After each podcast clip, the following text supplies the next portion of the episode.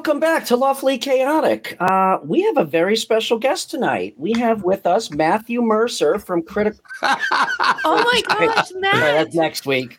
We have with us Brian Gomez, the bearded nerd, joining us tonight.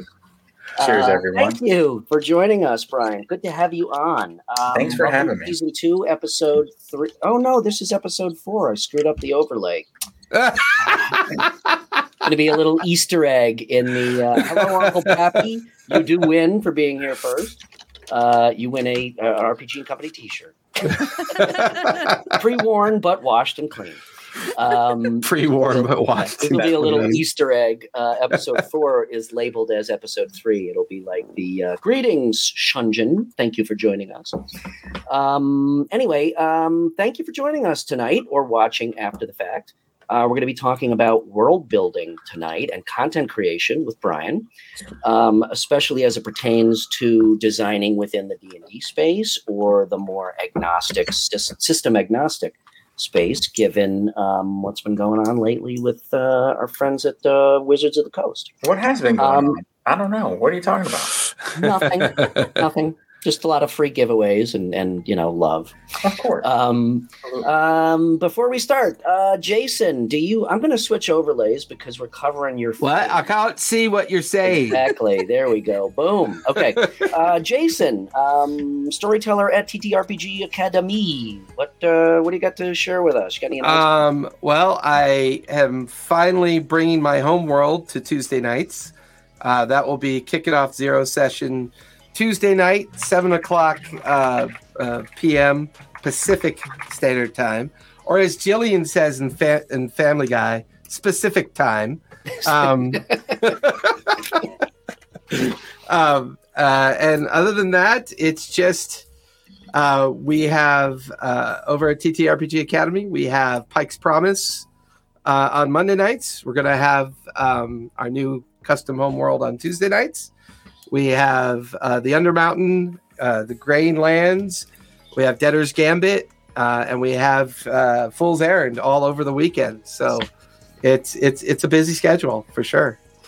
So, how many clones of you are there now? Uh, none, because I am half of a kind. Half of Fantastic, Sharon. You got what announcements you have for us?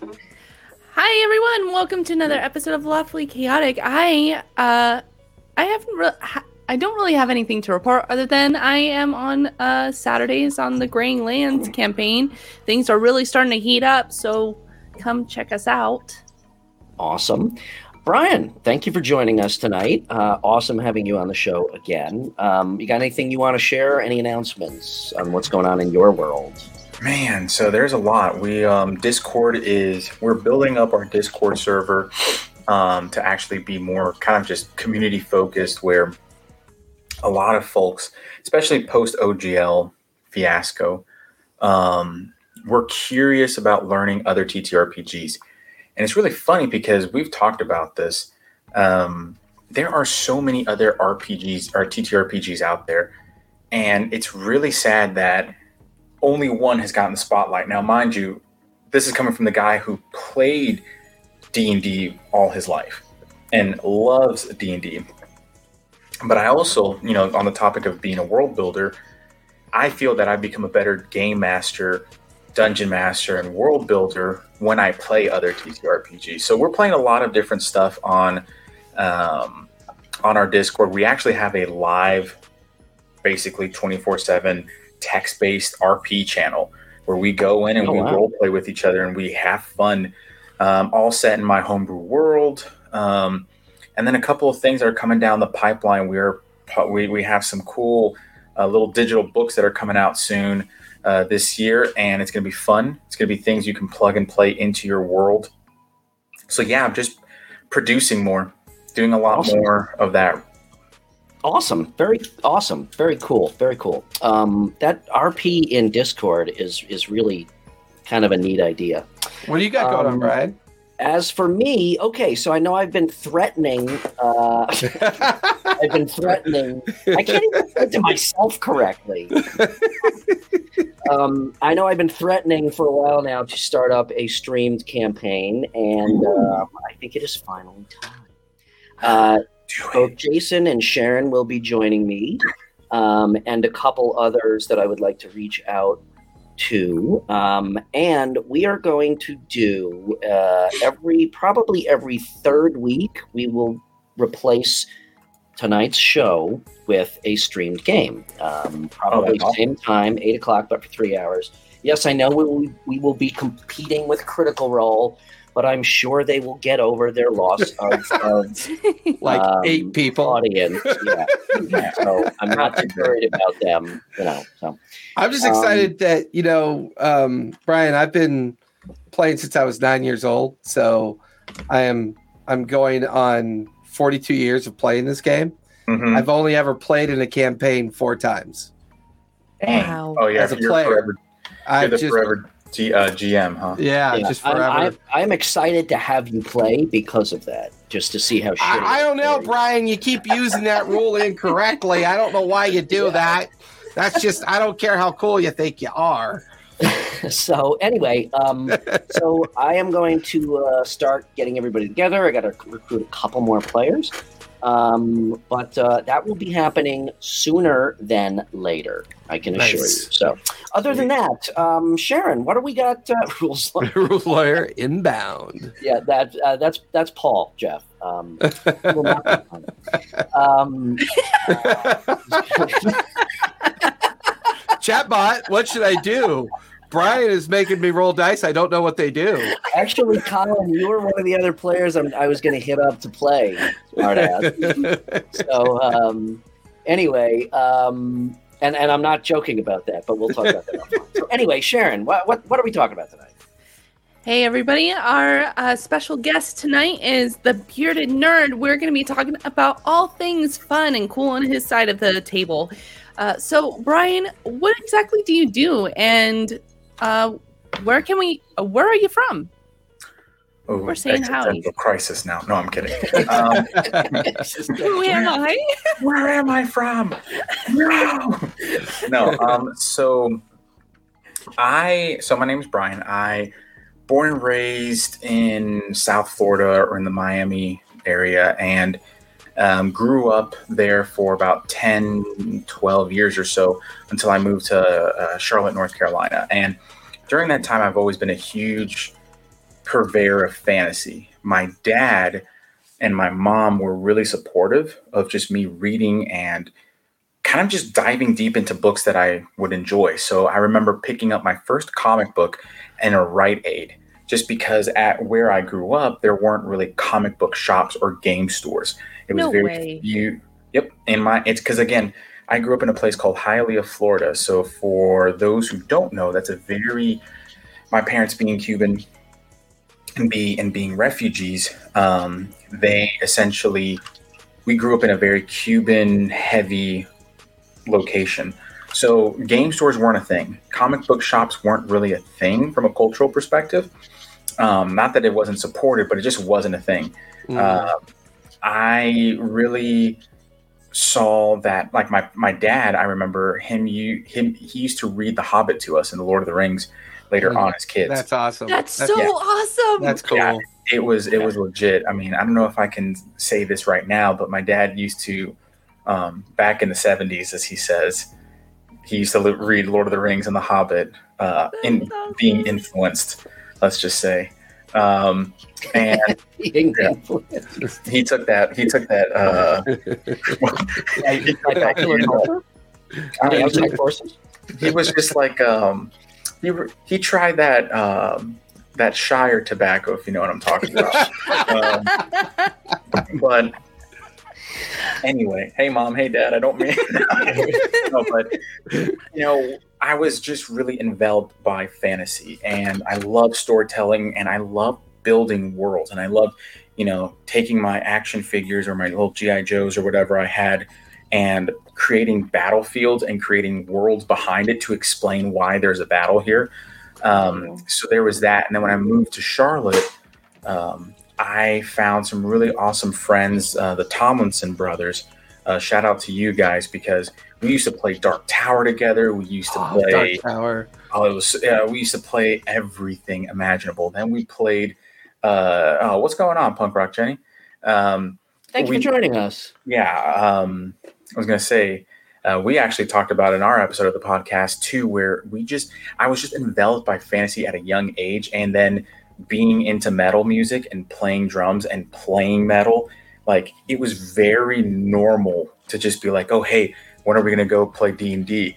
And oh, let's not tell people because we just want to keep that to ourselves. And you know, at the time, ironically, the people who would try to bully us they were they were met with opposition like we were the nerds that were like okay i guess we're starting something today it's one of the like i think my mom and dad got more upset that i was finding myself in those situations versus the material itself Mm. Um, Mm.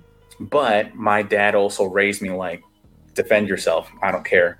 Yeah. again being cuban like we play baseball or we box. That's all we do. Like so culturally my dad was like all right box. So i got into a lot of like scuffles Let's just say that. um Battles, encounters. Barbarian warm up, you know? yeah i mean it was like it was like okay roll initiative irl and, and Yeah. and Did you did you actually throw dice at your at your at Yeah. these kids? no i wish i should have used those those d4s as like a cow really rolling, Caltrops. rolling to attack. yeah like Lightning bolt, lightning bolt, lightning bolt, lightning bolt. Or like the the the cloth wrapped resin dipped, and then you dip them in D fours, like Yes. on uh, what was that uh, Bloodsport or something? Yeah. You know, and, and the thing is, like, the worst part about it is, like, all the metalheads were also jocks of some sort because we played sports and we just loved music. So it was like, yeah, it was, it, it really is the underground fighting pits. My, my Um, Wednesday night group's favorite thing. What do you guys? What do you guys? You have one night in the in this town. What do you do? We look for a fight pit. Hey, you know what? There's one somewhere and probably run by some organization. But no, I mean, I, I, I literally just was enveloped in fantasy. I loved the Lord of the Rings. I loved, you know, Dragonlance. I, I love the story, um, the stories that they would tell, and I have to attribute a major portion of it too to my brother. Um, being my older brother, he was just always like, not only was he looking out, and it was kind of like very protective, but he also got into it. So like we Oh. would pl- so like I remember we would play like we'd have like jam sessions where we were playing like Korn and then Black Sabbath, and then all of us are playing D and D with the Tomlinson brothers. So we would play for like twelve hours, and that was just and yeah. And my parents would say like, "You guys are reading, playing Wow. together, having fun. Why not?" And plus, like they were very religious, and they still are. And I remember they used to like our pastor of the of our church, our parish. He was very encouraging of it. Um, he was an old school, this uh, old school guy from Boston, from Quincy, Mass, and he would just say, you know what, if these kids are having fun, why not? What am I to like? This is an awesome thing, and it's getting people together.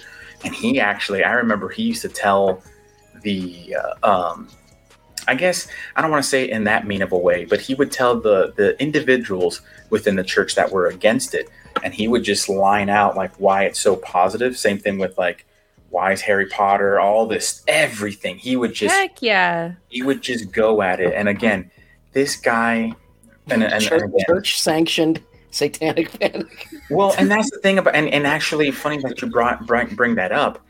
He actually pulled up in like back when the internet was still like you had to have like connections to your Ethernet and whatnot. He brought up the Department of Justice's definition of what the satanic panic was, according to the Department of Justice. And he was like, all these kids are not doing what the Department of Justice says. So get out of here. Like he was really good about that. Um, Wow, great that's, man. that's very interesting. I- and see, and that's where like I was blessed and very fortunate to have a positive experience about what's going about like the satanic panic. Like a lot of um yes, it is way better. You'll keep your teeth longer. I mean I mean if I kept fighting, probably not, but but no, I, I, I did take a break when my because my grandma was a huge supporter and she was a huge influence on my life. So when she passed away, I took a break because I was just like Mhm. just going through it emotionally. When you know, and kind of lived a little bit in um, in the outside world. And around three point five, I came back around that time. Um, and then Pathfinder came out, and I was like, hmm, I like this. And fourth edition, I was like, I don't like this. we, This is we don't talk about fourth edition. we don't talk about. Fo- oh no. all right, I, I, I watch all these Disney sh- uh, movies now because my daughter and she loves it. So now I sing them.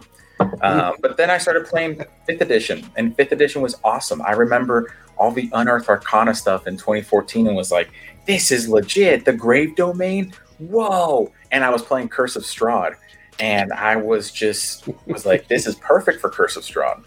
yeah. yeah i've i've been playing you know long about way i've been playing for a very long time i've been building that world ever since i was because i was the forever dm so i would always hmm. run the games and i would pl- you know we would play in them and really this campaign that we are currently in has been going on for seven years now. Players coming in and out and and actually hence the the, the text-based rp is open to the public. Um, and the, the major decision behind that was d&d tabletop games but storytelling games are for the public. They are not supposed As to they be should. they they're they're not supposed to be behind a paywall. So with that logic, anyone can RP in the world. You create a character, follow the guidelines of the Discord server because we don't want creeps, um, and just play and have fun and be respectful. And that's what So I is do. that is that part of your table game? Yep. So it's the same campaign. Same campaign. I've had three, four groups coming in and out. I have one in-person group. I have people online that play. I have we have people that are in the play test also. So we're play testing new subclasses, new classes, races. We're playtesting a lot of different things right now within our Discord, but that's also part of the world because Wow. um, if they want to play if they want to just participate they're more than welcome to but in addition to that we actually have a monthly battle royale that we're starting which is also going to be in the home in the world What? so if you like this is but this is like this is my meth I mean, you're was- hitting I it hard, Brian. also. I had that idea also of like basically like a fight kit player PvP. Did we talk Mhm. about that? We may have to redress, readdress that topic. we should because this is the thing I I actually bought a URL to, to brand that. I don't I, I don't want to share it because I have to spam it. You and I can talk about that offline. Seriously.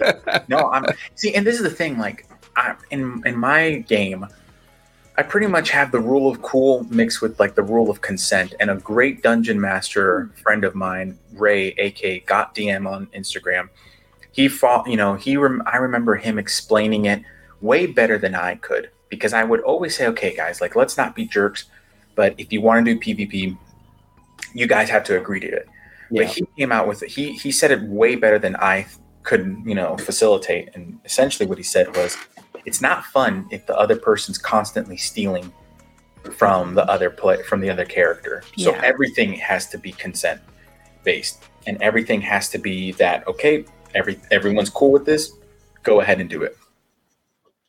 Are you talking about just allowing P- PvP in your campaign, or are you talking about a like a a separate uh, sandbox where you could just fight and it has no consequence on your character or his So there's belongings? So there's both. In my in my game, I kind of took it to like I don't know what um, when I was mentioning Ray, I, I pl- I've been playing his world for like four or five years now. But what I basically do in my world, we have PvP that's in game. Like you can essentially fight this person. Like let's because I don't have a strict BBEG at the moment. That BBEG has not been revealed just yet. Um, secret, secret, secret. yes. Um, Do tell. now, basically, um, he is being awakened by a cult, and the party has not figured it out yet. Uh, one of the parties, so one party has, the other party has not. And I say that because each party can basically be the BBG for one another. The reason I say that in my world, everything's subjective for the most part. Most everything's subjective. So the knight who, who fights, you know, oath of the crown, who fights for the king because the king provides for the country and also the poor town this knight is from. Mhm. If another party goes in and let's just say deposes of said king, well now the flow of the, the flow of support, uh, food, anything of that nature is gone, and now that town gets raided by some group. That knight's family, so let's say they're a paladin, is wiped out. Oath of revenge is you know that oath switches to Mhm. crown to revenge Mhm. now that party that caused that essentially is their BBEG. So I like using that perspective in That's story. Cool. Did you? Any of you guys ever play World of Warcraft? Yes. Do you remember? Do you remember Underpants? Do Tiny bit. Yeah. Who? remember Underpants? Yeah. So there was. What? I hated PvP in World of Warcraft because I always get my ass handed to me. Oh, that's why I um, never did PvP. And there was a world famous guy who his name was Underpants, and he would run around in nothing but underpants, but he was super high powered, and he would just run around all the servers ganking the shit out of people. And it was so fucking annoying. to the point where that's why South Park made fun of it. They made fun of it. yeah. Really? This Yeah. player was that's all he did is go around ganking people and, and then doing their the underpants dance on their on their corpse. It was Just make j- just watch the episode "Make Love Not Warcraft" and you'll see why. It, it's fantastic. I want to be that guy for D and D. yes, and that's the thing though. Like I, for me, that's part of world building. What do mm-hmm. you world building is laying the foundation for your players to play in. There needs to be a you need to ask the question why. Why is it this? Why is the world like this? And I think that's really important. Why why do I have my players kind of go at each other or have this kind of subjective interpretation of the world? Well, because our world is like that. There is objective truth, but the way we look at that objective truth can be subjective. So I like to implement that in my world, and I think it's essential almost.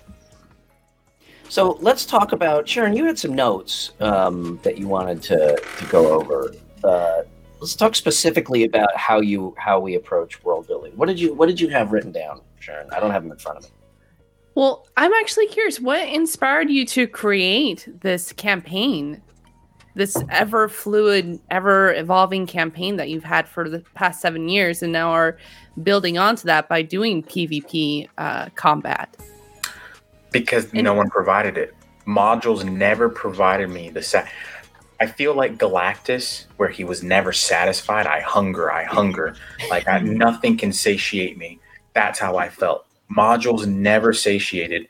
Like and they never brought that satisfaction. It was like, you know, going to. It's like going to a fast food restaurant and gorging on food, and you feel full for the moment, but then you feel you don't really feel satisfied unlike having like you know name it like a steak or something. You don't yeah at least for me like having a steak with an you know whatever sides and a glass of like red wine like that that for me is like the most satiating and fulfilling thing ever. And then my uh, obviously a cigar afterward because that's me. But you know that that's that's what fulfills me. That's what brings me joy. Same thing with d&d all the modules out there although well written right curse of strahd is probably one of the best written modules for d&d in my opinion i love the goth horror aspect now that it's not extremely goth horror but for d&d it's goth horror right like Mhm. there's great like call of cthulhu has and, and brian we talked about this Yes. Call of Cthulhu is amazing when it comes to the lore. Dude was an asshole, but you know, it is what it is. So I think that for me, I just was never satisfied with what was written. So I said, you know what, I'm gonna, I'm just gonna do it myself. And, and being inspired by the Lord of the Rings and Dragonlance, and hell, being inspired by He-Man and Thundercats and all the quintessential like sci-fi and fantasy and, and Star Wars. I, I mean, that's that's that's science fantasy. Some of the best epic and Dune, another great Oh book yeah. Just inspired by amazing storytellers made me want to be one. So in in regard to you know all the stuff with uh, the OGL and and and whatnot, um, I know that when I create content, it is it's very within the D and D space. Sure. Um, and for me, you know, I'll admit it's going to be it, it it's going to be somewhat of a um, task for me to. Uh, oh yeah, Tomb Horrors is a classic. Yes, it's Um, Tomb but Fortress. It's going to be somewhat of a task for me to try to um, uh, de-standardize, if you will, my content to be more system agnostic. Jason, I know you're probably on the other end of the spectrum. Everything you create can be used in any capacity. Yeah, I don't. I don't really include much mechanics or uh, reference to any of the D and D material. It's usually almost always uh, incredibly agnostic to be used in any genre, theme, or perspective. It's also written to be a very much a cheat sheet, um, so that if you're in a hurry and you're running a sci-fi or you're running a medieval or a high magic or low magic game, and you just need a city to pull off the shelf. You, you, know, you pull off the NPCs don't have attributes; they have backgrounds and personalities. That's- You know, they have and- unique characteristics. Things. yeah, that- keep it as vanilla as I can is my Right. preference. When So I write. you're at one end of the of the spectrum, and I'm at the other currently. Um, so Brian, where do you fall in I'm that? the How much of your? That's what I figured. That's I- I'm in I'm in the middle, but leaning towards the TTRPG Academy side because as of lately, what brings me joy in sharing my content. Now, this is where like I don't see myself as a content creator. I see myself as someone who's just sharing my knowledge and sharing the things that I already use. So, for example, I come out with tables. I write tables. They basically um, are for the da- for the dungeon master, game master to plug and play into their world. Right there's cities. Th- this month's theme was ocean themed, um, so there's coastal cities that you can use. You can drop that in any TTRPG, D and D, Pathfinder, Numenera. You can drop it in anything. And my goal with that was to say, let I want to save the game master time because d&d 5th edition specifically um, their with their rule set it's harder to prep you have to take a little bit more time to prep things like a you know whether it's a whether you're following like you know the 321 rule or whatever have you whatever you're doing you have to prep a lot more so in my case i like to i like for something to be just plug and play so that basically I can use it for whatever. And I, I know, Jason, we were talking about this a while ago because I'm in the tech space right. and code.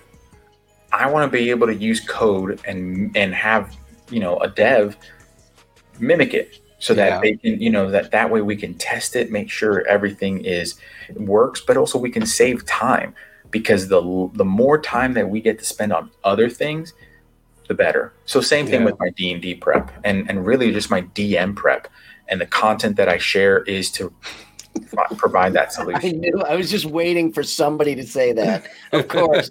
yeah. Yeah. Thanks. Yeah, no, and it's funny because uh, with I deal with that at my day job, which I, I, I won't go into too much detail uh, because I'm kind of going. I, I'm in the more security side of things, so Chat GPT is a fun thing. But but hey, you know what I'm going to use it for the rest of this episode. Hang on. Yeah. You know what? No, and that's the thing. Like, so Shunjin, like, totally use it for Python and Apex. I know you can do a lot of cool things with it, but dungeon masters are using that. Game masters are using it.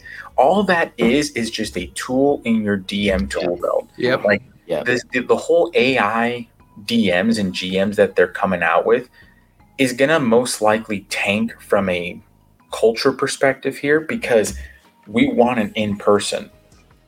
Like, Mhm. how, what's going to happen when you ask the AI GM, hey, can I yeet this gnome into the wizard's tower like one of my players asked me? Can You, fastball gnome into the wizard's tower. You deal 2d4 damage. The gnome is angry and bites your ankle. That's, that's what's going to happen. Uh, It's no, not- it's angry. oh, you're using your Siri voice. That's awesome. Pretty good, Sharon. I really Drop thought it was my X. at first. Drop X. well, it, and contextually, what it reminds me of is when the very first uh, like adventure-based games came out on computers. Zork. and- I said drop Zork, X. you move know, it's like- yeah. Everybody thought for sure that that was going to change the world of, and it didn't. You know, it, it created a little speed bump. You know, and people experimented with different ways to from our from one of our games. Um, everybody took some time to experience what these adventure word games were, Mhm. but we came right back to the table. We came right back to pizza, Jolt Cola, and rolling dice and playing games for Hell, we still do 14 that. hours. We know. still do that. I mean, listen, Well, diet soda, cauliflower pizza, and you know our bottle of uh, Geritol supplement. Yeah, And you know, see, like three Subtle nachos changes. and a giant bowl of weed. we we've leveled up our, our our snacks, right? I mean, as a as a kid, maybe pizza stuff like that. Now, like now we're eating. Oh, I got. Is this gluten free? Yes, it's gluten free. Oh, is it? Yeah. So maybe things have increased, but but we're still back at the table. yeah, It- It's just like playing online is fantastic, but there's going to be room for both, no hmm. matter what your preference is. I agree. I mean, and to a certain degree, the the Dungeon Master AI seems strange to me because they already have DDO. So it's like you have DDO and this amazing community that plays a pretty fun MMO from their perspective, and that's how they like to have their experience. Then you have the online remote community playing, and then you have the live at a table playing. There's so much more You know- variety that already exists. It's just it Torch seems makes a a good. strange pop- path. Did you pop that up? So that's a good point. You know, I I, I have a real problem with the with the AI shit. Yep. Okay, as a creator, um, it's going to take me a while, and it's not just me being old, maybe. What? Um, but I What? just think Get that I think. I What'd mean, you say, I, I think it is. It can What'd you be. say, it can- Kevin? What is this with the AI and the jet? Wait till you infants are done.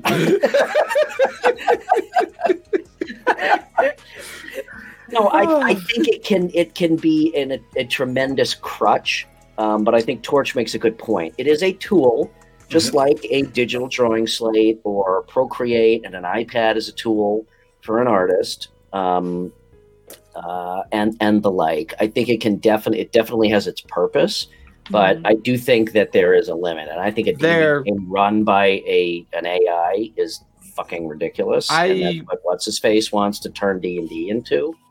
So without getting on a soapbox, I Yeah. will, I will just say that it is a tool, but I, I think it can be abused. I actually use it for a very specific purpose. I don't like to sit down and randomly bang out thoughts in my head. What I like to be able to do is use the chatbot to organize my thoughts, Mhm. Exactly. Yeah. have it spill my thoughts back out in an organized fashion, Yeah. Yeah. and then I can take the pieces that then inspire me to write the stuff I couldn't get to because I'm not that kind of writer. There Yeah. are some writers who can sit down with a tablet and a pencil Mhm. and write furiously for an hour and just Yeah. have a ton of information available for their brain. Yep. I can't do that. I'm I know a it's up bloodhound. there. I I just got to get to it. Yep. Yeah. Like, yeah, it um, sounds more like a patch fix than something to actually rely on because I don't think a campaign would that be fun- would be that functional if you relied heavily on the AI. Yeah, I mean, do You're- you, you're I mean, do you think we would get any of the depth of play that we see on Critical Role, or even Sharon with your Well, mirror, I mirror mean, you got to get mean, to the holodeck somehow. It's a good starting point. We'll True. get there. okay. In 200 years, When know. I'll tell you what, I will be ready for an AI DM when the Hollow AI, Mercer. I will be yeah, I'll be ready for an AI DM when the AI can actually turn on my living room lights without me having to tell it four fucking times what I want it to do. Ma- Matt Mercer is like watching this in his living room, like they're gonna put me in the click. no! No! We'll Yeah. talk about it. We'll talk about it. Being with uploaded as we speak. Yeah, we'll talk about it with Matt when he's on the show next week. As Um, no, but but but the thing is, you're right though. Like you, this is simply a tool to be used by you know the GMs out there. Like for me, I've used chat. I, I have tested chat chat GPT. I've, I've asked. Um, yeah, you did miss. Oh well, watch you know, You yeah, could but watch it on the video. bearded nerd's going to get a chance for the next topic once Barry's ready for it. But Oh, yeah, oof. Ooh, what's going on? I don't. Oof. What's the next topic? well, the first rant. So, with the uproar that's going on with WotC and the OGL, what alternate uh, TTRPGs would you recommend to GMs and experienced players?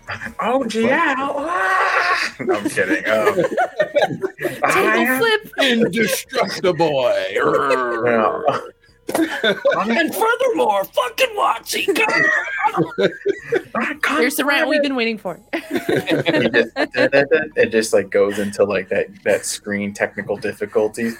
You know, I feel like I feel like I need to get like an overlay for like coming rant. or, or like from Kill Bill, that like siren that they make. exactly, exactly. yes. Um, no, that'd be perfect. That'll be great. That'll be my legacy, the screaming idiot from the internet. I mean, honestly, I just um, actually, yeah, uh, Torch. That is a very good point. It isn't technically AI. It is just really streamlined. Anyway, sorry, the techie in me came Yeah. out. Um, I'd say Pathfinder is a really good second um, to fifth edition because if you know fifth edition, you know about 70 80% of Pathfinder. Pathfinder, yeah. There are more complexities to it. The adventuring system is a little bit more complex. The rules are more like a flow chart. So if your player does this, there's probably a rule for it. There's, mo- for example, crafting magic items. There are rules for crafting in the core rule books. There, um, we actually did a count. Um, there are 644 pages in the core rule book for Pathfinder and that's the same number count as the DMG, the PHB, and the Monster Manual for D and D. So it's literally the What? Same, Yeah, Mhm. The exact same count. Yep. Wow, It's, that's it's it's actually one of the reasons why Pathfinder I couldn't get my teeth into it. Um, That's I'm a I'm a my IT background has me in a very digital headspace. Yeah. Um, I like the the the flow and ease of use of digital product and the way I can manipulate it to organize my thoughts and organize my gameplay and get into a headspace. Well, Now- you, also, you also hate rules. That's Now, true. well, but I'm the- I'm I'm very eager for Critical Role's narrative style to come out because that's pretty much what I play now is a narrative style. So, So, they so Pat Paizo actually released. They have their own version of D and D Beyond, which is going to be. Act, they're like releasing a lot of their their stuff for free. yeah, I the saw that. I mean, what what I like about Paizo, and it's again, it's just more company aspect of it. I do mm-hmm. like the fact that they have built-in rules that I can choose to use or not. But mm-hmm. Paizo has hmm. said repeatedly, if you don't want these rules, don't play them, don't use them. I don't care. Right. You know, do Just whatever. optional. Yeah, I, it's optional. I'm very interested to see what Critical Role is going to do. I do believe their narrative system is going to be, again, kind of up my alley as well. How- However, I did hear someone the other day on social media basically say that um, Critical Role is just a mouthpiece for Watsy, and I was like, "Ooh, let me." Let me Okay. I, I went. I was like, oh, without even without even diving deep into the comments, I looked at it and was like, I'm just gonna scroll past this. Which again, the individual basically said that because they didn't release anything and because of how everything has been played out, they feel that they essentially have a deal with Watsy where they're just going to be kind of neutral and everything, which again, respect their opinion. Um, Yeah, it's called an NDA. Yeah, I mean, and that's kind of where I'm like, a no lot of duh, asshole. well, and But very much so. You know, it's Um, like I just again, this is where like, don't get me wrong, I was upset at the OGL fiasco, but then and it was more being upset of the fact that wow like i can't believe y'all would do this meanwhile i'm still writing my stuff i still keep going because i don't give a shit Yeah. you know pardon the language but i really don't care because all the things i produce are just system agnostic if you want to drop it in pathfinder do it numenera do it morkborg do it i don't care do whatever Right. you want you know, Drop it and that there. and that's interesting because, like I said, you know, I, I when that whole fiasco was going on, I mean, it seems to have died down a little bit, but um, I, I thought that exact thing, Jason. When you and I were talking about, it, I'm like, oh, well, Jason's perfectly set up for this. He doesn't give a shit. I'm, I gotta, you know, am I gonna continue to do D and D based content, or do I need to completely do a 180 and you know, yada yada yada? And I've actually thought, for me personally, I may kind of do both, where I do content where you know certain aspects do have um, statistics or characteristics or whatnot but it, it's almost like here's the heavy version of this for instance npc and here's the light version the heavy version is d&d and has all the statistics Yeah. and here's the light version which jason to your point is like here's the background of this pe- of this npc and and whatnot sure. Well, I have a I have a question for Bearded, um, and, I, and I'm hoping uh, Cher can give some insight on this because she is a newer player. She's in one of my campaigns. Um, I'm her first campaign she's officially been in. We've been going for almost two years, I'm traumatized. um, and it does fly. It's incredible, and the people that you meet. The one thing I lose aspect of um, as a generational player, generational player from the standpoint of enjoying the game. Mhm. I don't know what it's like to be a newbie anymore. You know, and I wonder sometimes when I'm in my own headspace. You know, there was a really good piece done on DM Lair, I think, the other day, where he talked about the reason why WotC is probably auto generating the DM principle is the ratio of player to DM is so out of whack Sure. to the world of the game. Um, uh, unconscious is not dying. I'm tired of this argument. Um, Only teetering on death. you're only mostly dead no no um, it's I I have lost the ability, and I want, and that's why I enjoy my newer players so much. Is I've truly lost the ability to get into the headspace of being a neo, like a neophyte newbie, Mm. trying to understand how to be a DM, trying to understand like what does it take to be a DM, regardless of the system that you're playing. And I think I take that for granted sometimes, and I forget that what comes to me very naturally is still skills that others are trying to learn. And when they see this kind of infighting family fiasco, it doesn't help. It mm-hmm. doesn't. That to me was the greater damage, and and I would say shame on the community Yeah. for allowing it to age for 20 years and Yeah. then shame on you know the corporate greed mentality that was going on everybody's complicit to a certain degree Yeah, and I and, and let me actually interject really quick because you brought something up. It was corporate greed. yeah Every I all the comments because I'm I'm a big observer. You know, I I do talk often and a lot, but it's because also I observe in the equal amount.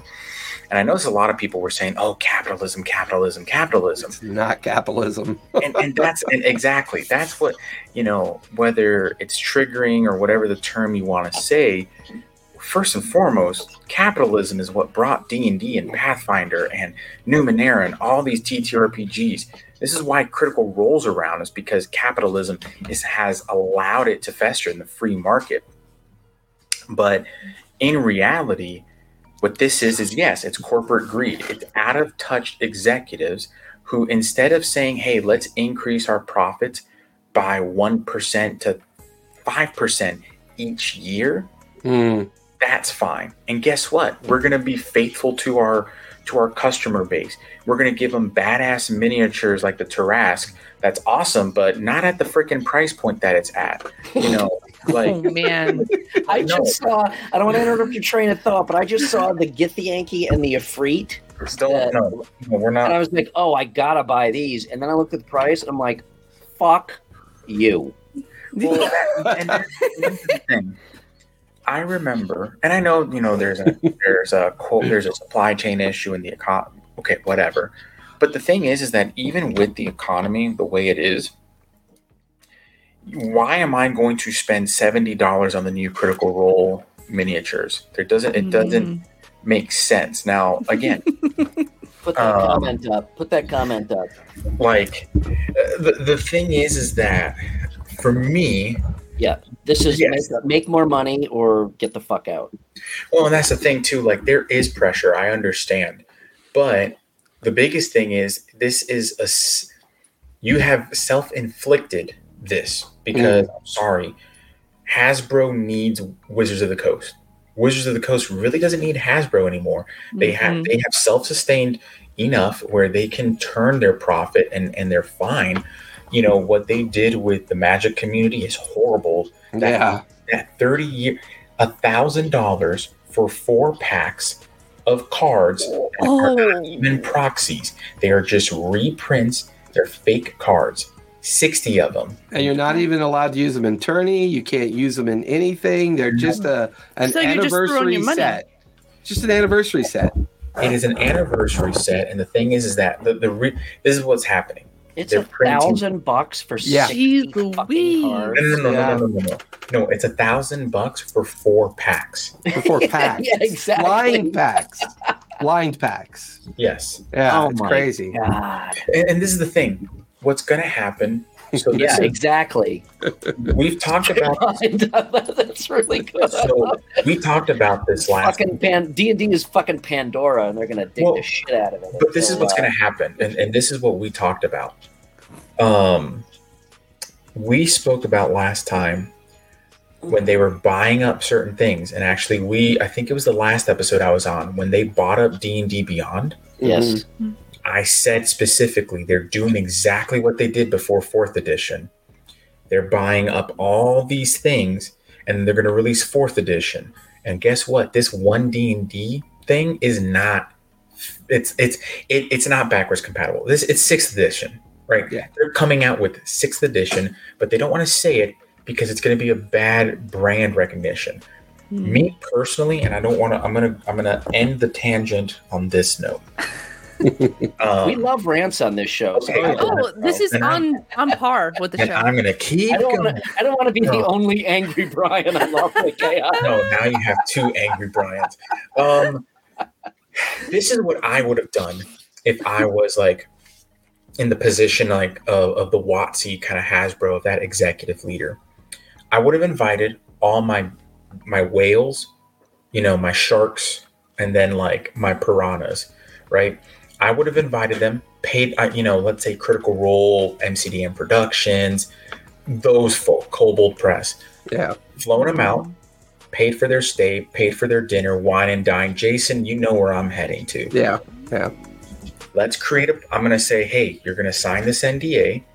We're going to work together as partners. We're going to want. I'm going to wine and dine you. And I'm going to say, this is what's coming out, but I want your partnership on this. And I would do the same thing for my sharks, right? Your your web your uh, web DMs, your you know, you know those folks who are making a you know huge your dungeon dudes Yeah. and actually, I would then even include in the sharks and in the piranhas all your YouTubers. So your Mhm. NEDs. Again, Matt Colville already stated your dungeon dudes, your Right. you know what all those people who are essentially influencers. Well, And, And- AI ranting about AI rants. yeah. Yeah. Well, and I think D and D Shorts by far did the best job He did. of. I mean, of and, and that Yeah. culminating that. and that's where I would have again looked Yeah. at my influencer marketing. I would have looked at you know even guys like Kevin from Dice Cream Sandwich. He's a great guy. Like he and he's a he's a good person. But I would have contacted them. I would have contacted D and D Shorts and said, hey, again, your whales you're gonna you're gonna do a three four day whatever and have mm-hmm. those long term conversations. Right. Kobold Press. This is our sixth edition spell list here's a preview of it so that you can start making stuff. And then have a partnership so that everyone when the when the hammer drops of you know when when the hammer drops what you do is you have everyone looking at the dust aka the consumer and then you say oh kobold presses for it? Mcdm well i guess i if they're for it sure. Why not? Let's go for it That's how you do it. You don't boil. You don't.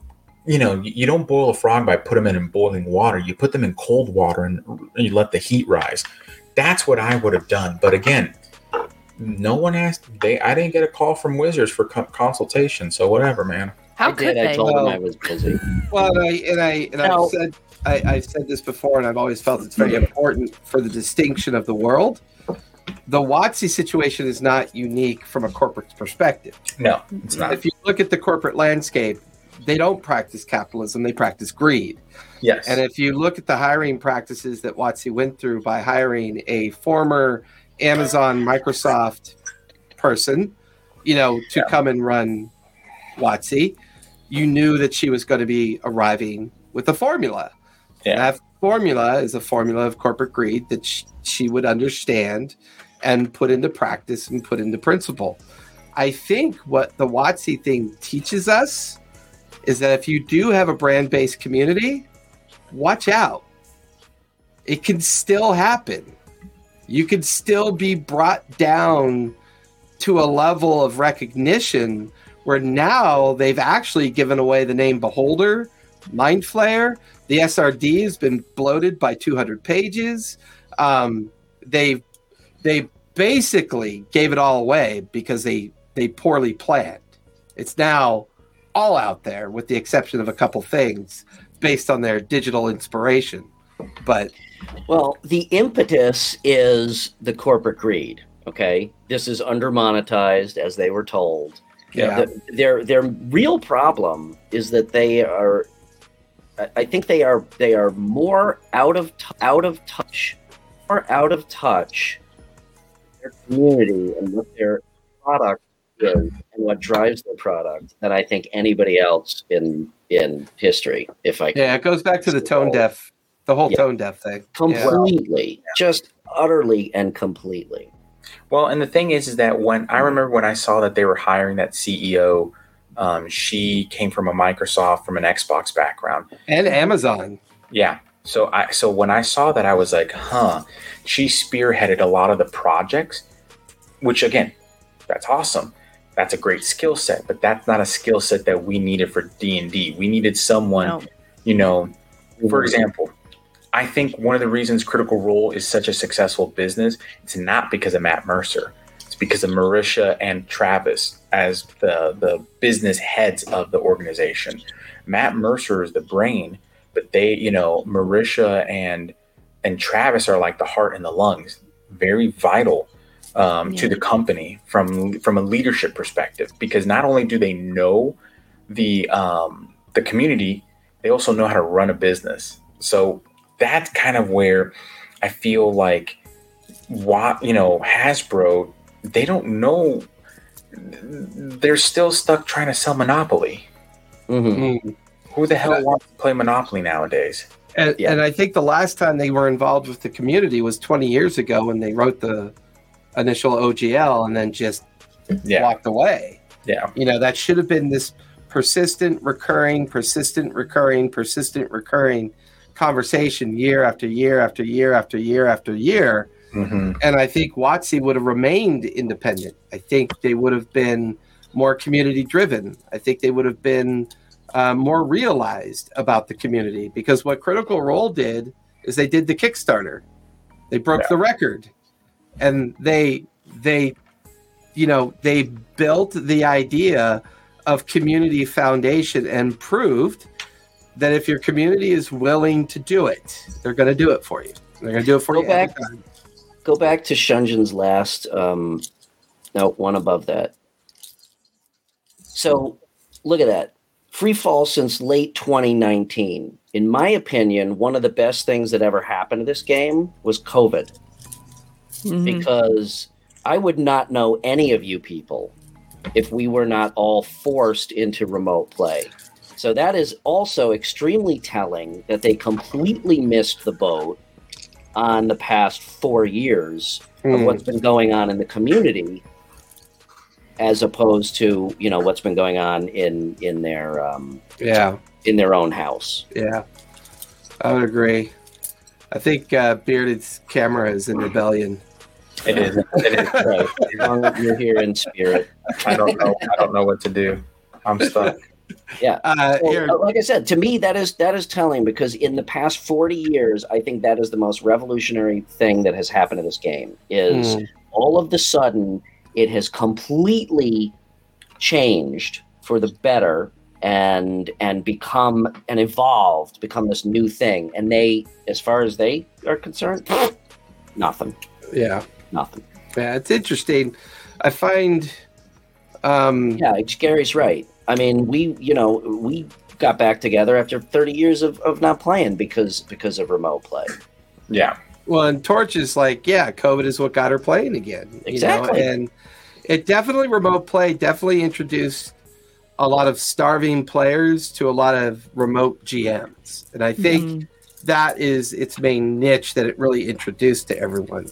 How you build and do your remote toolbox, which um, I know that's one of your um, points on here. Um, Bear, what? How do you how do you decide on your tools that you're using for your remote play?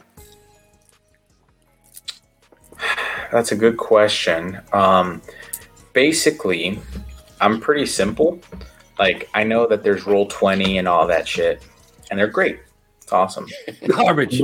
I'm not a smart man, but I know what D and D is. well, it, it's more like it's. You know what? I'm not going to knock people who use it. If they want to use it, great. Hey, I'm jealous of people that know how to use it as comfortably as they do. It's very awkward for me. So I would What's that? agree. Roll twenty. Yeah. Yeah. Uh, we, we use it, and it's it's a love hate relationship. I'll just leave it at that. I would honestly love to sit down with the folks from Roll Twenty and just have a tutorial, or like just have a tutorial video. Um, but really, what I do from an online perspective, I make maps through Inkarnate, and then um, So hold on, if I may interrupt, Jeff. Just for you, I'm going. So apparently, I'm now known for my rants. So if any of you are familiar with CNBC, I'm going to start a Jim Cramer style D and D rant on this show, where I take like my son's foam Mjolnir and start smashing minis and shit. yes, bye, bye, bye. Yeah, exactly. Yeah, no, um, like I, I, for me, I honestly use Zoom. I share my screen with the map, and I'm good to go. You are Cramer. I like it. I like it. Get off of there, Jason. God damn it. All right, Brian, keep, keep go. Keep continue. No, no, no, you're you're good. It's more. of I literally just couldn't help it. I, I just I literally use Zoom and I and that's it. yeah. Like So you're do you feel like you're more theater of the mind for the most part? if I'm playing in well yeah, um, if I'm playing in person, the only reason I bring up minis is for combat or like a situational awareness thing. Yeah. Um I mean, there are times where I don't even have them roll dice. We just narrate, we just talk, we just we store we we tell a story. Um the only time I have care, you know, players roll dice is when um, a decision needs to be made that cannot be made um, in that moment. Mhm. So, for example, in my world, there are players who are merchants. And if you want a specific item from this merchant, you set up a private channel or a private message on Discord and you add me as just to, so I can see Yeah. and you role play it.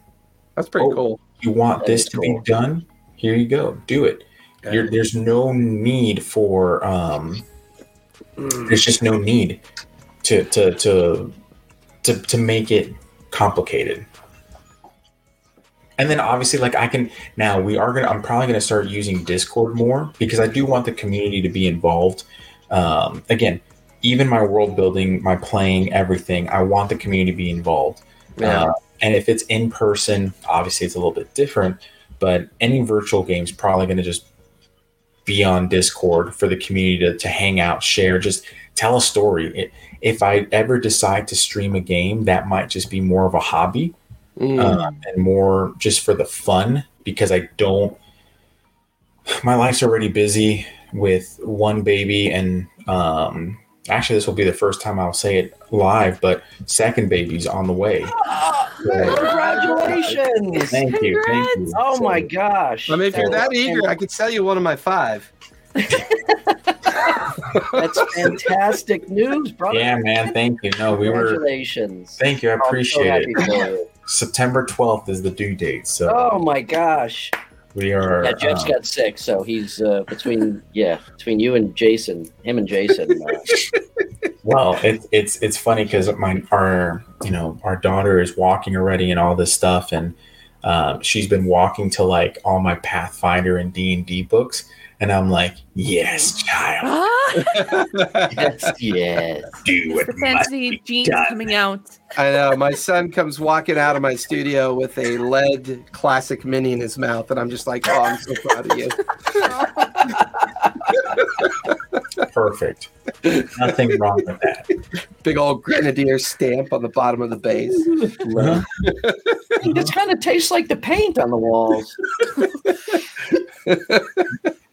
All of a sudden, the next day, your your child is like hulked out. What's wrong? What happened? Well, that's fantastic. That's fantastic.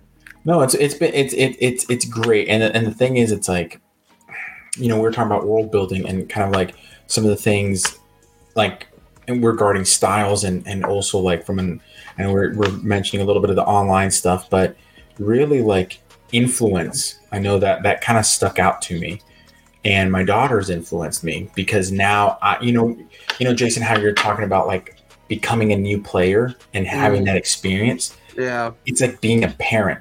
I'm experiencing what she's going, what I went through, but as a kid, but what she's going through now, I'm experiencing again.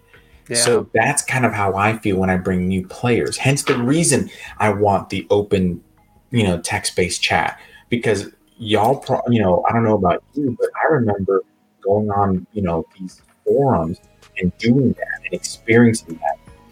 Oh yeah, I remember getting on my TRS 80 and going out to those uh, Rebel forums and you know talk about all the first edition stuff, and you get these like annotated collapsing conversations going, and it's it was like a bad game of telephone. You know, it was like Oh yeah. by the time you got to that like 85th post, people are like, "What were we talking about again?"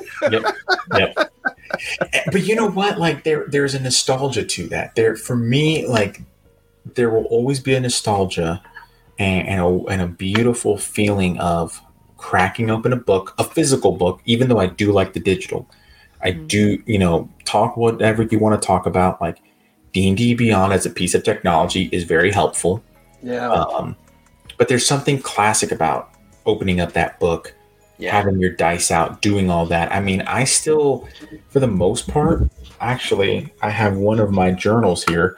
I have to move my daughter's play phone off my journal. What what is Um, her play phone? iPhone 12. no, no, no, no, no. Um, we, we have gone at, you know, Oh, I'm. I'm making sure. No, um, these are one of my journals, one of my world building journals Yeah.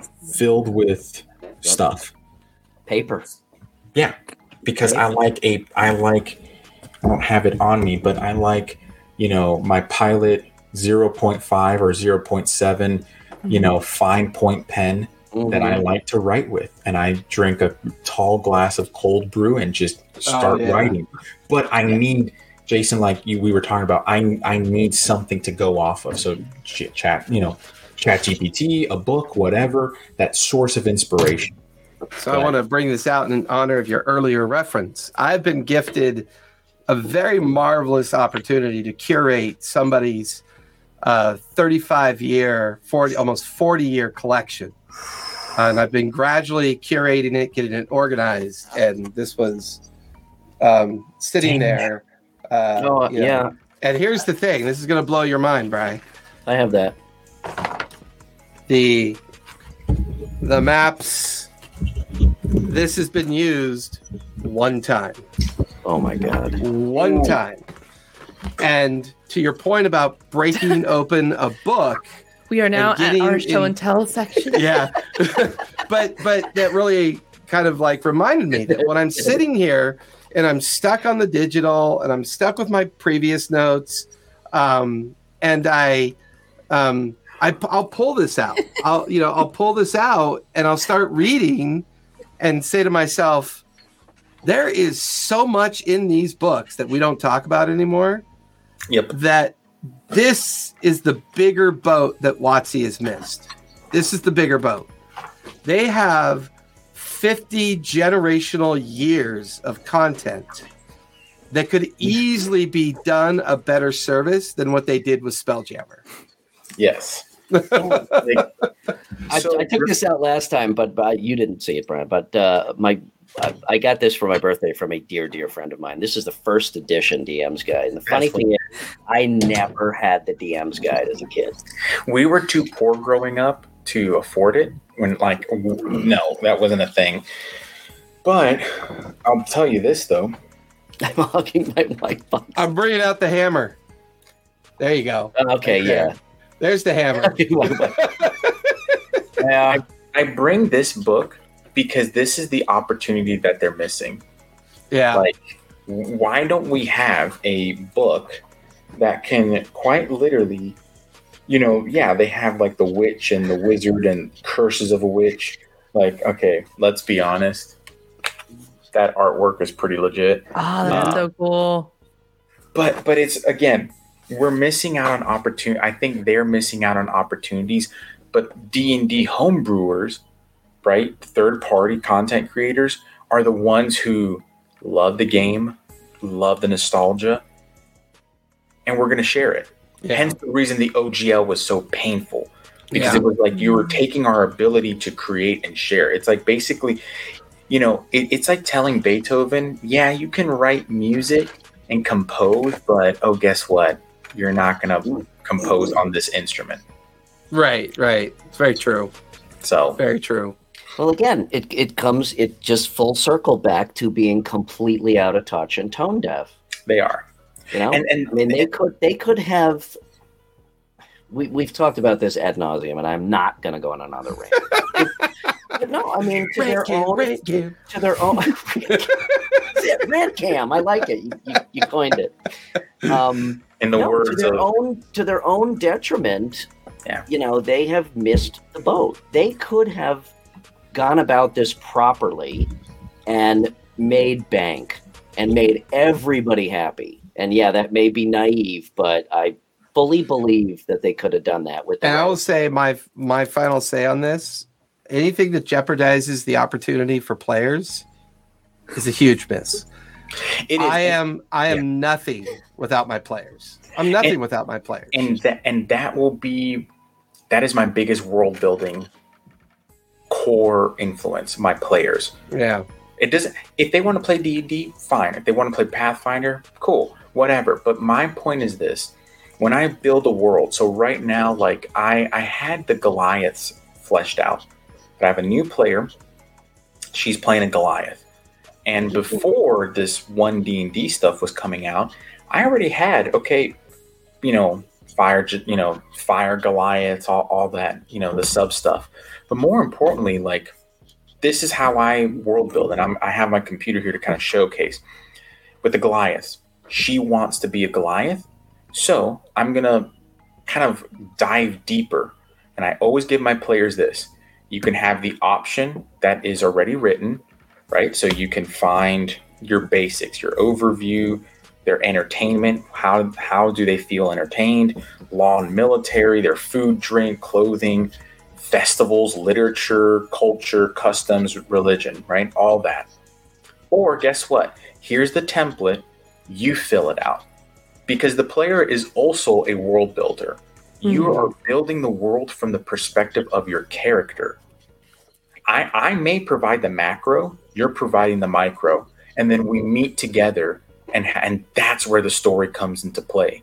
Like, I have one, I have my in-person group they just um, in in game they have been really together for about a year to two years.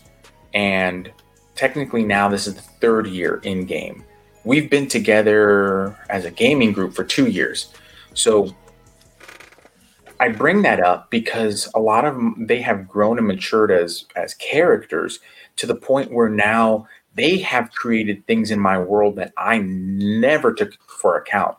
Mm. and, and took into that and they're managing things um, and i give them that opportunity because they're as much world builders as i am i just you know i build the foundation they build upon it some players now mind you we're, we're we've all probably been here and and you know i know sharon you were talking about earlier where like the campaign that you're in with jason was really one of the big first ones where from a long-term perspective when you don't when you come into something fresh and new and and please sharon tell me if i'm just talking shit you come in with new ideas oh i like Yeah. this but i think this would be even cooler and you implement Yeah. Yeah, that's why I think it's so exciting to play D&D or just any well, I'm not sure if there's more creativity involved like for Unearth Ar- Arcana for like different uh, TTRPGs like to create your own uh, magic items. it depends. Depends on the system. But some companies like for example Mörk Borg uh, Mörk Borg excuse me they don't care. They're like here you go do whatever. Paizo i mean yeah that So I've never even Sharon, heard of that. Sharon is get Barry's given herself a very disservice here. Um, her investment in Mira has been iconic. She has done things with that character that I wouldn't have guessed would have happened, and the way she built custom little gifts for the, the other players in the game that were given stats and magical awareness to to to be a part of the game. Um, she had no background in any of that at the very beginning. She was very much new, and if you are fortunate to watch where she started and where she's at now, once again, to your point about their contribution as builders, I'm beyond inspired by that. The yeah. level of creativity um, that both uh, Barry and Frigette, two very brand new players, like. Frigette was even more nervous about playing than Barry was. And to see what those two have created over the course of two years, if they survive, I will ask if they'll let me use them as NPCs. You know, um, I, you know, I'll be honest, all five of them are worth being NPCs. Um, they're, and Torch, you got a backstory culmination coming up. So you, uh, well, Jason, it's, re- it's it's really interesting that you bring that up because if you've ever heard of the group uh, online or the, the game D and D, we've spoken Yeah. about them before. yeah, they've Yeah. been playing for forty years. I think they're playing second edition or something like that. I think you're playing second. I think you're right. Yeah. And like when a character dies in that world, they're done. Yeah. But he also has epic levels, and like he has people go level 23, 24, 25. You know, Yeah. he has Really? Yeah, he has homebrewed an entire system to go What? beyond that. And this is my thing. Why not?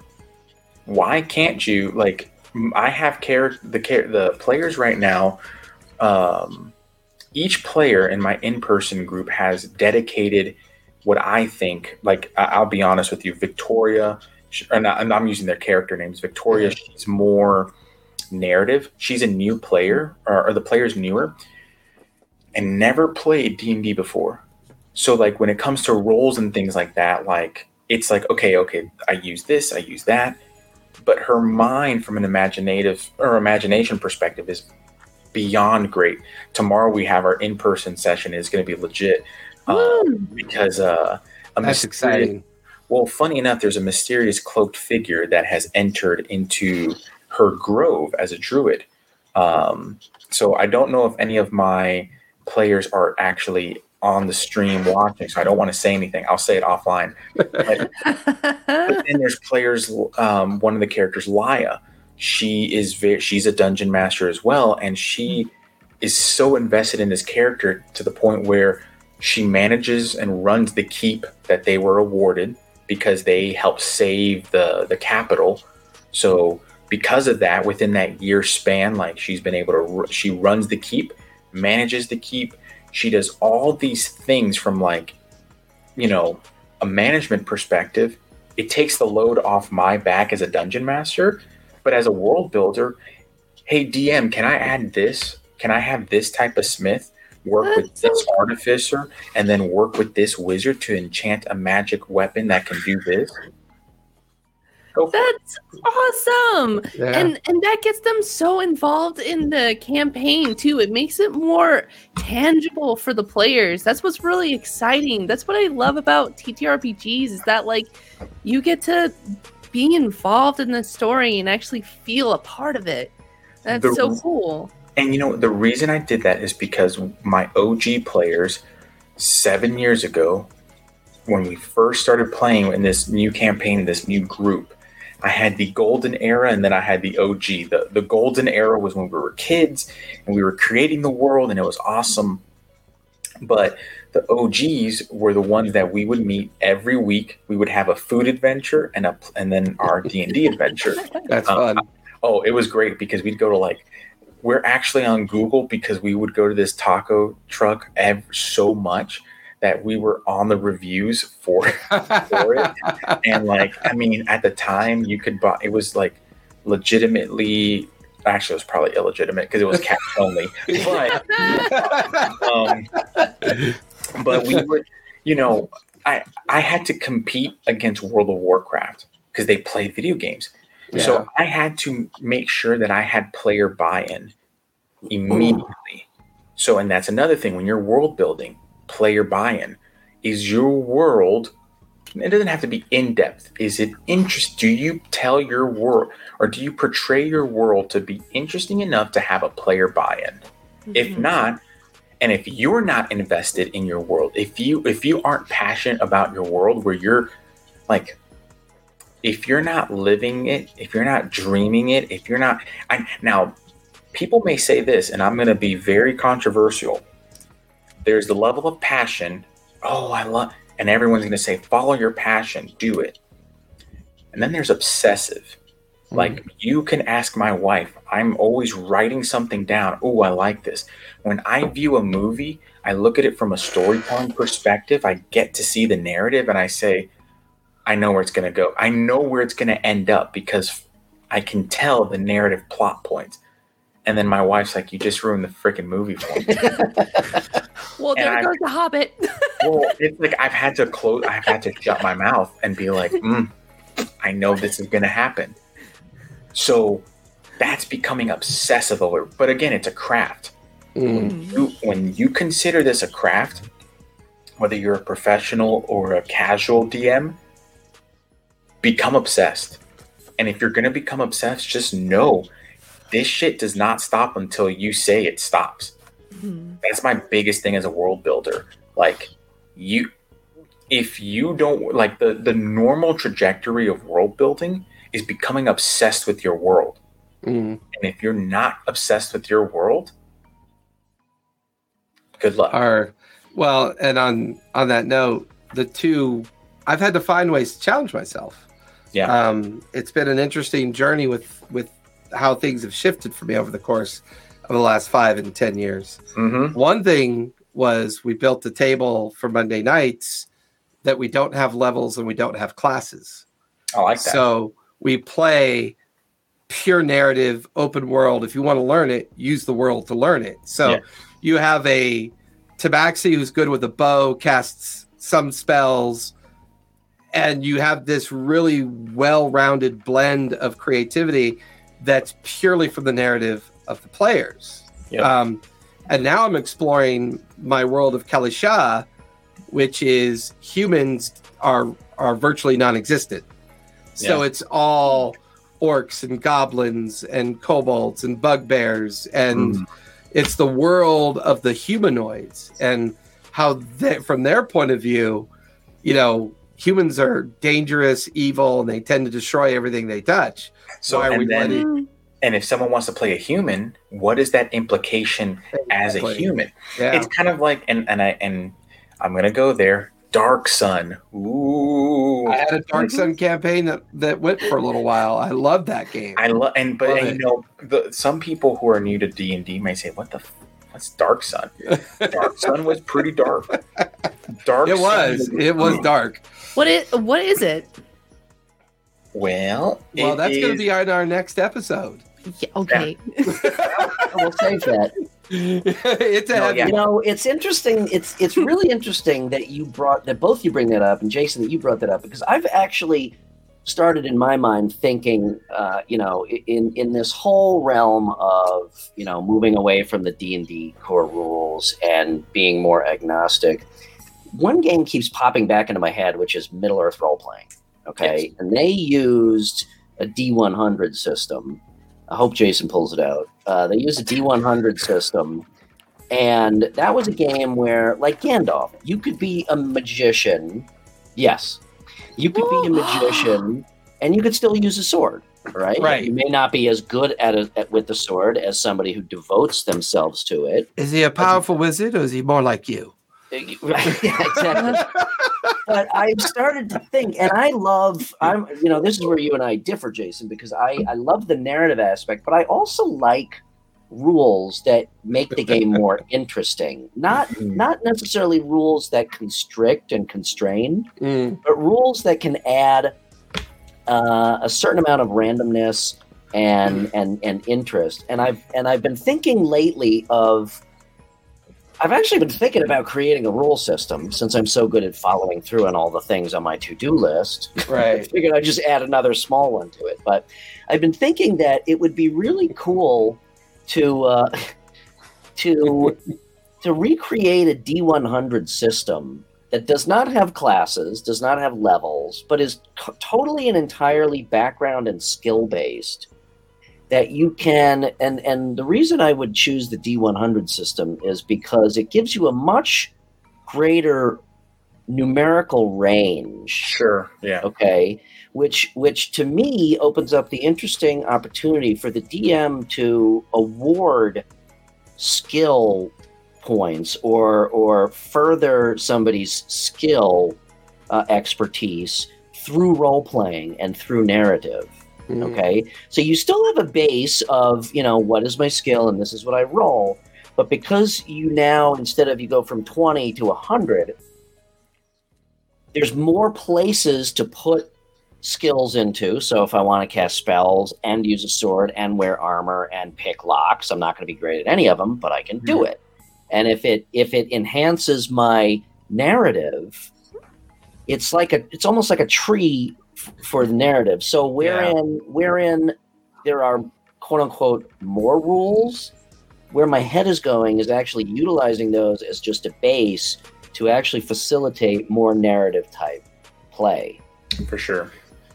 I and I mean it's like GURPS and all the and some of these other role RPGs that are out there right now because Yes, that's the name of a real game chair. I know. It just sounds funny every time. It just sounds like like like like Excuse me. the doctor come or the doctor comes in you got gerbs GURPS like I have You know, the you got a, you got a cream for that I, I, I've got the complete set of rifts around here somewhere. oh my every god book. Rift. Jeez. we gotta Um, have a show where we just dig out all our old Um. I, although, you know, um, on the narrative style, um, Callista picked this up for me. Um, it is the um, the Doctor Who RPG. Um, so I've been starting to read that, and I, I once again I keep getting drawn back into the narrative style. I really, Okay. really Yeah. love the narrative style. I like Gary's its right. flow. I do. I do really just like the crit and fumble tables from MERP. That was that was the main thing. But Well, and that's the big thing. Like, I think that there, it, I, I will say, I've said this many a time. The story, you know, the way you want to tell your story, you just have to find mechanics around it, Mhm. right? The way you tell your story is going to be dependent upon you and your and your group. The mechanics are just it's the caveat, the conduit rather, uh, or yeah, it's more the conduit of how you tell your story. You c- like for me, my homebrew world could go wherever. We just choose fifth edition to tell that story. We can choose Pathfinder, and we can, or we can just say, you know what, we're just going a very narrative style, and we're not going to even roll dice. Or we can, you know what, flip a coin. Heads, it happens. Tails, it doesn't. What? I go in. I go into convulsions when I hear no dice. That's so interesting. The- you know, a great way to start kids out with TTRPGs to just get the basic concepts. Flip a coin. Yeah. Heads, you you know they succeed. Tails, they don't succeed. What do you do? Mm. How do you go from there? So on and so forth. That's what I would do. hmm And then That's it's awesome. You know you hit the goblin, flip a coin, succeed. You know, Aw, poor goblin. I know. Bonk. See, now the way I would handle it is I'd get the kids together, I'd hire a goblin to come in, and the kids would literally have to beat the shit out of the goblin. so that, Or- that's a actually human get the crap pinata, which would out of them. actually be a, a possibly another child dressed up like a goblin. Yeah. so what I'm gonna do. No. I'll show you D and D. So for my for my daughter's when, when she turns five, so four years from now, I'm planning to basically have a, a LARP. And then Oh, what's gonna awesome. happen is that she's just gonna beat the shit out of these kids that I will eventually probably be like, hey, listen, like, hey, un- this is your uncle. I gave him fifty bucks. Go ahead and beat the shit. Like he's Dude, like, I'll or fly to Florida. They could beat the crap out of me. I'd love that. Listen, I'm just, I'm just saying. I, I'm gonna call my brother and say, listen, I need you to dress up like Gandalf and just basically be like, I'm looking for someone to go on an adventure with, Oh my and that's god! it. Just repeat that. and then you're good to go. I don't think I can. I don't think I can be your Gandalf. I'm not tall enough. I can be your Gimli.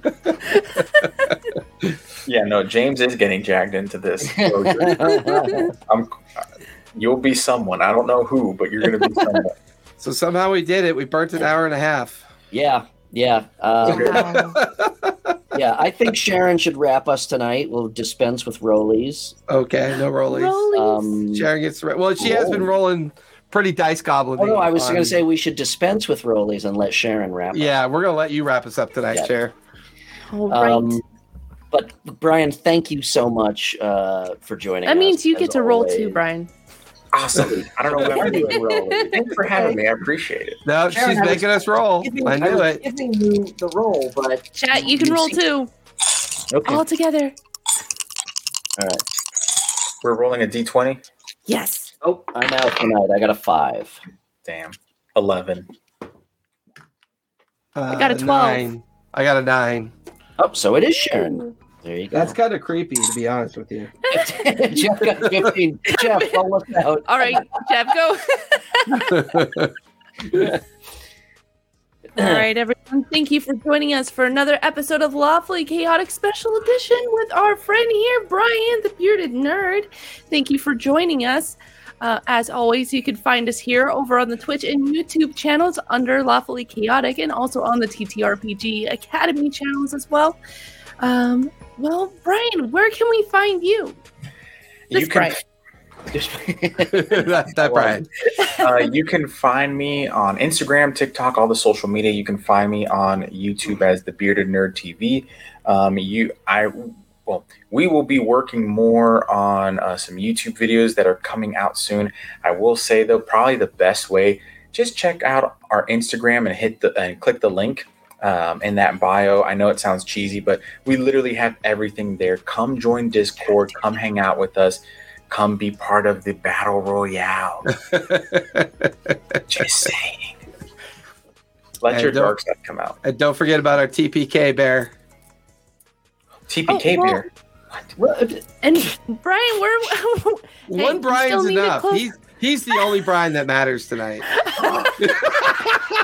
Wow. Red cam incoming.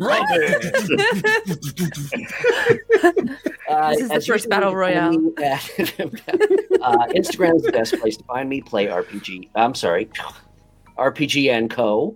Uh, shots fired. Don't shoot. I'm coming over. Um, uh, you could also Linktree, also Play RPG and Co. Uh, and playrpgandco.com. Uh, Brian, we do have a lot to talk about um, Yes, we do. Uh, offline, so let's sync up uh, early next Oh. week and uh, put some evil plans into motion. Brian, I told you you can have a free month of only beards. It's fine. oh, not that, not that conversation. Oh, oh, oh, got it, got it. All right. Jason, where can we find you? Uh, you can find me over at uh, the Twitch, Twitter, and Instagram spaces. Uh, but uh, all of our stuff is over at the TTRPG Academy on Twitch.